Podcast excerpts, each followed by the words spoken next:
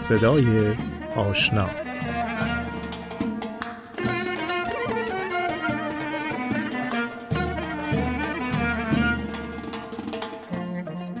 صدای آشنا این برنامه صحبا مطلبی موسیقیدان آهنگساز و نوازنده تار و ستاره. به جرأت میشه از صحبا به عنوان برترین نوازنده زن تار در دنیا نام برد. صحبا رو از زبون خودش میشنویم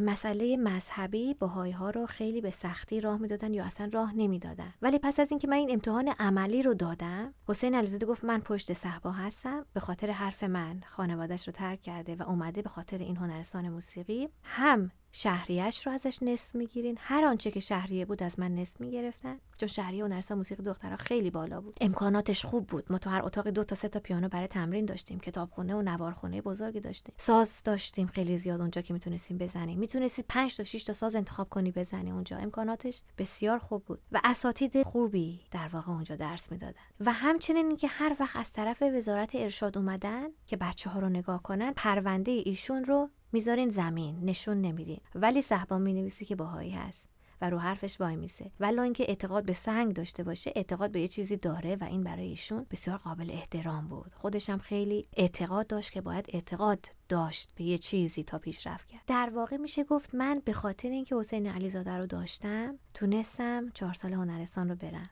و به خاطر اینکه ایشون رو داشتم تمام مسیر زندگی من تغییر کرد. دیگه تابستونا هم هر دو هفته بار از ساری 6 ساعت می اومدم مؤسسه فرهنگی ماهور و از ایشون نیم ساعت درس موسیقی می گرفتم هر دو هفته بار. یادمه که دوران بسیار سختی بود. 6 ساعت می اومدم توی راه با سازم همه نگاه می‌کردن تو اتوبوس همه اذیت می‌کردن. پدر مادرم دلشون میلرزید. دیگه حالا 15 سالم بود 16 سالم بود خلاصه اینا خیلی سختی های خیلی زیادی بود ولی باز خب بچه انرژی داره دوران خاص خودشه انگیزه داره آدم و تونستم که سپری کنم.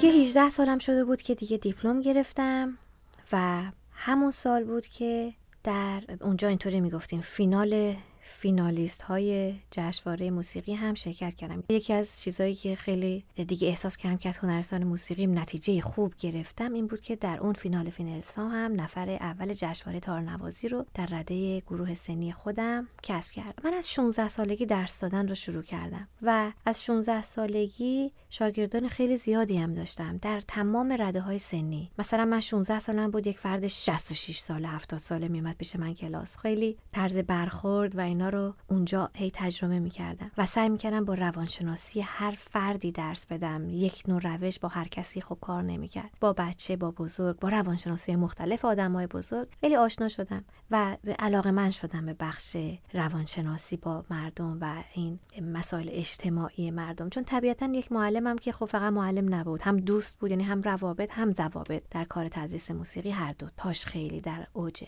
خب همزمان که درس می‌دادم عضو ارکستر ملی هم بودم و در ارکستر ملی به عنوان سولیست بودم. یعنی هر وقت که مثلا می‌خواستیم با یک خواننده کسی می‌خواست یک سولو بزنه در یک ارکستر بین چهل تا 50 نفر محبت داشتن آقای فرهاد فخردینی و من سولیست اون ارکستر بودم. یکی از خاطرات خوبم با همون ارکستر ملی سفرهای خیلی زیادی بود که ما داشتیم به کشورهای مختلف مثل چین، سوئیس و خیلی جاهای دیگه ما رفتیم و کنسرت دادیم و که البته خب برای معرفی موسیقی ایرانی بود و درآمد خیلی خیلی خوبی هم داشت. دیگه توی سنی بودم که مثلا 19 20 ساله من از جهت مالی خیلی احساس استقلال می‌کردم و یعنی هم شاگردان زیادی داشتم هم عضو ارکستر ملی بودم همه اینا خیلی خوب پیش می‌رفت. تا اینکه یک جایی متوجه شدیم که سه روز رفتن به ارکستر ملی و دو روزم که خب شاگرد درس می‌دادم پس من کی کارهای شخصیمو بکنم؟ یعنی کی آهنگسازی های خودم بکنم؟ برای اینکه کارمند شده بودم. احساس می‌کردم من فقط معلمم و کارمند یک جای وزارت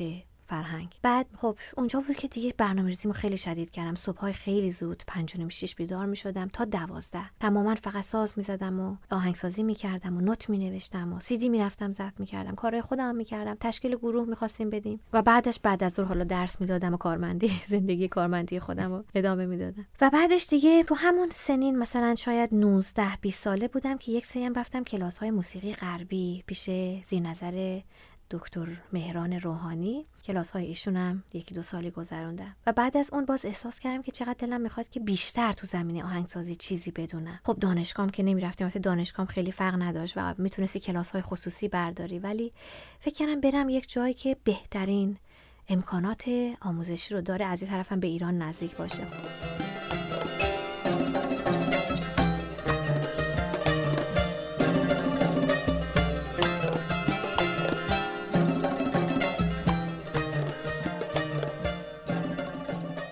روسیه رو انتخاب کردم و یک سال اون واحدهای درسای آهنگسازی رو برداشتم که خیلی زندگیم رو تغییر داد. خیلی دید منو وسیع کرد. مهمترین چیزی که تو این زمینه من از روسیه می‌تونم برای شما تعریف کنم این هست که خب تو ایران فکر می‌کردیم از جهت موسیقی چی هستیم و کی هستیم و عجب تکنیکی و عجب نوازندگی داریم و عجب کارهایی می‌تونیم بکنیم. تو اون هشت ماه یاد گرفتم که در یک کهکشان بزرگی هستم که یکی از اون کرات کهکشان بزرگ هستم که هیچم. یک جوری احساس فنا یک جوری احساس خضوع فروتنی اینا خیلی درس به من داد زندگی در روسیه. چون اونجا بچه های 17 18 ساله بهترین نوازنده هایی بودن که می‌تونستن باشن. روسیه بسیار پیشرفته هنریشون بالاست و از دو سالگی اینا آموزش موسیقی می‌دیدن. از دو سالگی اینا ساز می‌زدن. اصلا یک چیزی بود که خب منی که حالا از دوازده سالگی شروع کرده بودم و حالا به جای رسیده بودم هیچ وقت یادم نمیره. پروفسور من چندین بار از من خواست که ساز بزنم.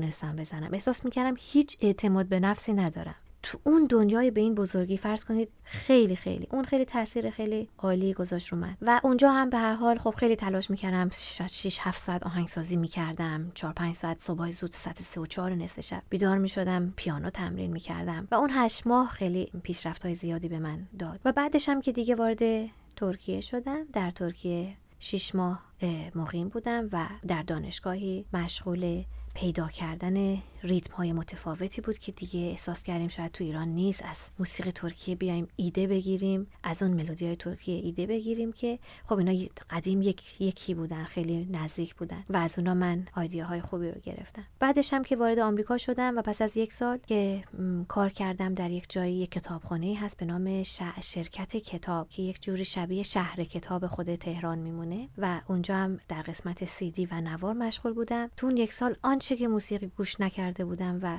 فرصت شنیدن موسیقی کم بود برای من در اون سنین. اونجا تو این یک سالی که اونجا کار می‌کردم در طول روز 8 ساعت فرصت بود که همزمان با کارم اون سیدی ها رو بذارم و موسیقی ها رو گوش کنم. اونم خیلی دوران خوبی بود همزمان با کاری که سخت بود خیلی کار سختی بود و اون هم تجربه خوب بود. به هر حال وارد کل آرت شدم. چهار سالم اونجا درس خوندم و دیگه فکر کردم که دلم دیگه نمی‌خواد که بیشتر مثل مستر یا پی جلوتر برم. حالا در این شرایط ممکن در بعدا تصمیمم عوض شه. ولی فکر کردم که خیلی دارم در محیط دانشگاهی وقت می‌ذارم و این داره وقت منو برای کنسرت دادن آهنگسازی کردن و کار خودم کار شخصی خودم می‌گیره از من.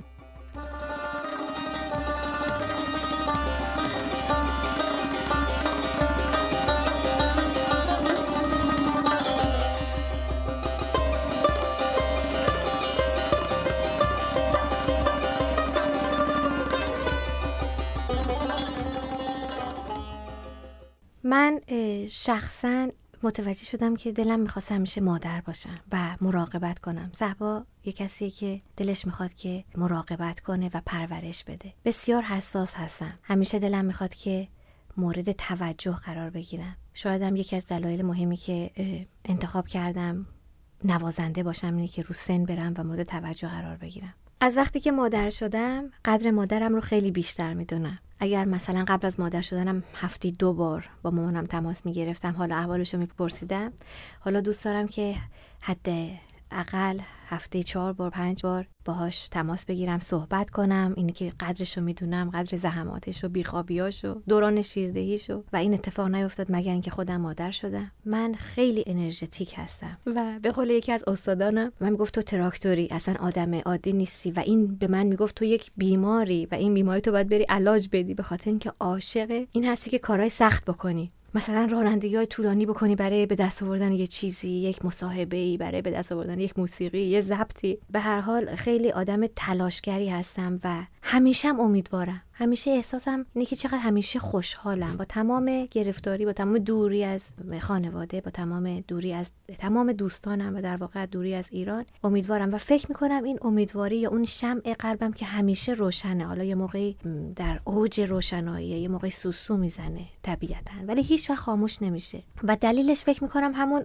تنها امیدیه که یک روز خانواده من من دادن و اونم میراث موسیقیه که به من سپردن و خیلی قدر می‌دونم. چون اون میراثی بود که از ناامیدی از هر چی می می‌تونی روش قدم فراتر و بزرگتر بذاره و روز سر زانوهاش دوباره وایس و قد علم کنه. و هیچ وقت حالت افسردگی یا خمودگی توی من راه پیدا نکرده و یا اگر کرده سریع با قدرت حالا جنبش ورزش یا ایجاد انگیزه کردن. صبح پاشی یه جوری بالاخره برای خودت ایجاد انگیزه بکنی. این حالت ها رو در خودم می‌بینم.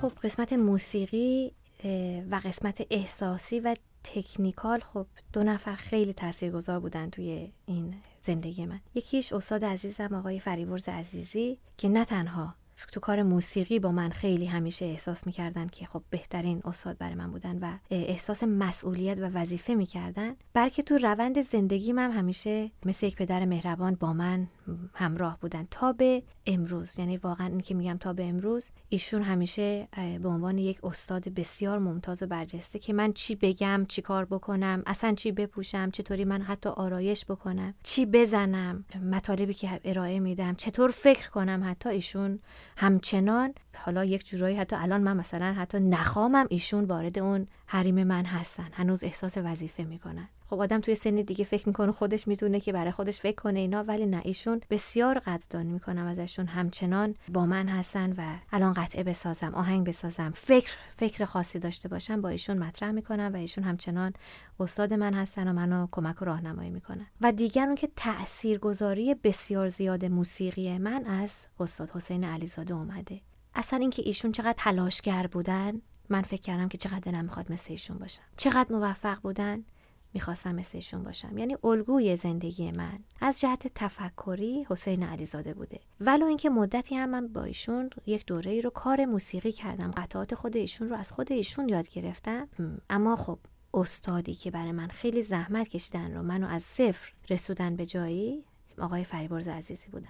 همزمان با ایشون که حالا میگم دوست عزیز یا همسر عزیزم بابک فرجامراد بود که نوع نگرشش به زندگی و به عنوان یک انسان بودن رو و اینکه چه شکلی راحت زندگی کردن تو این فضای پوچ چه شکلی بهترین خودت رو باشی تو فضایی که خیلی سراب این زندگی و زود گذره ایشون خیلی مشوق و الگوی ذهنی من بودن.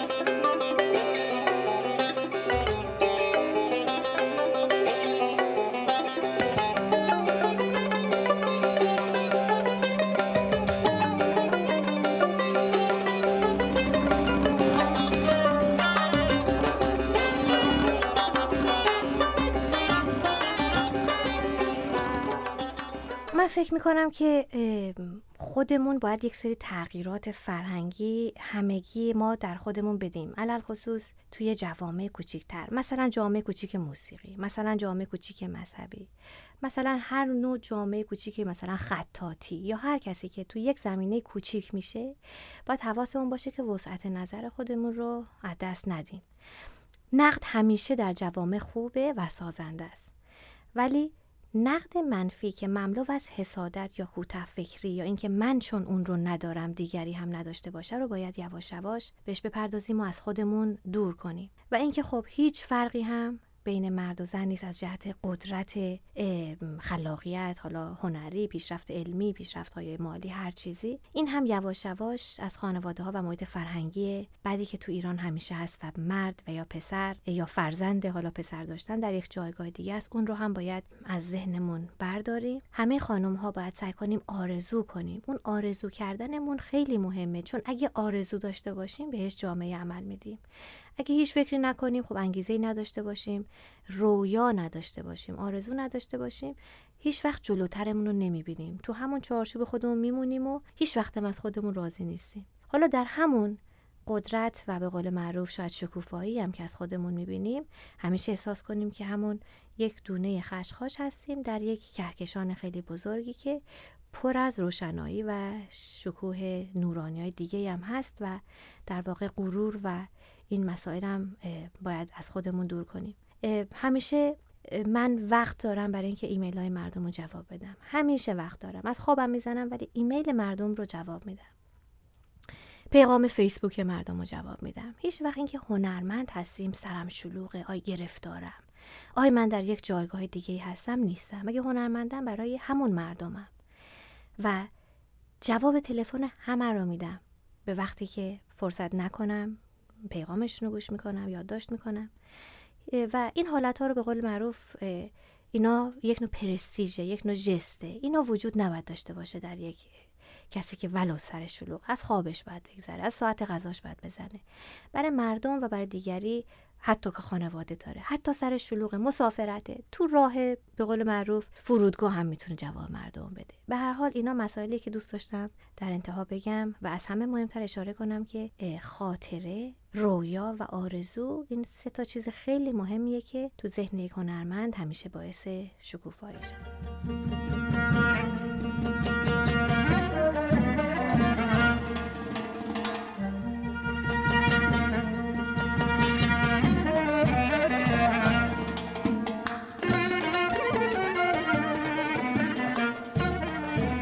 تهیه کننده و کارگردان حمید مزفری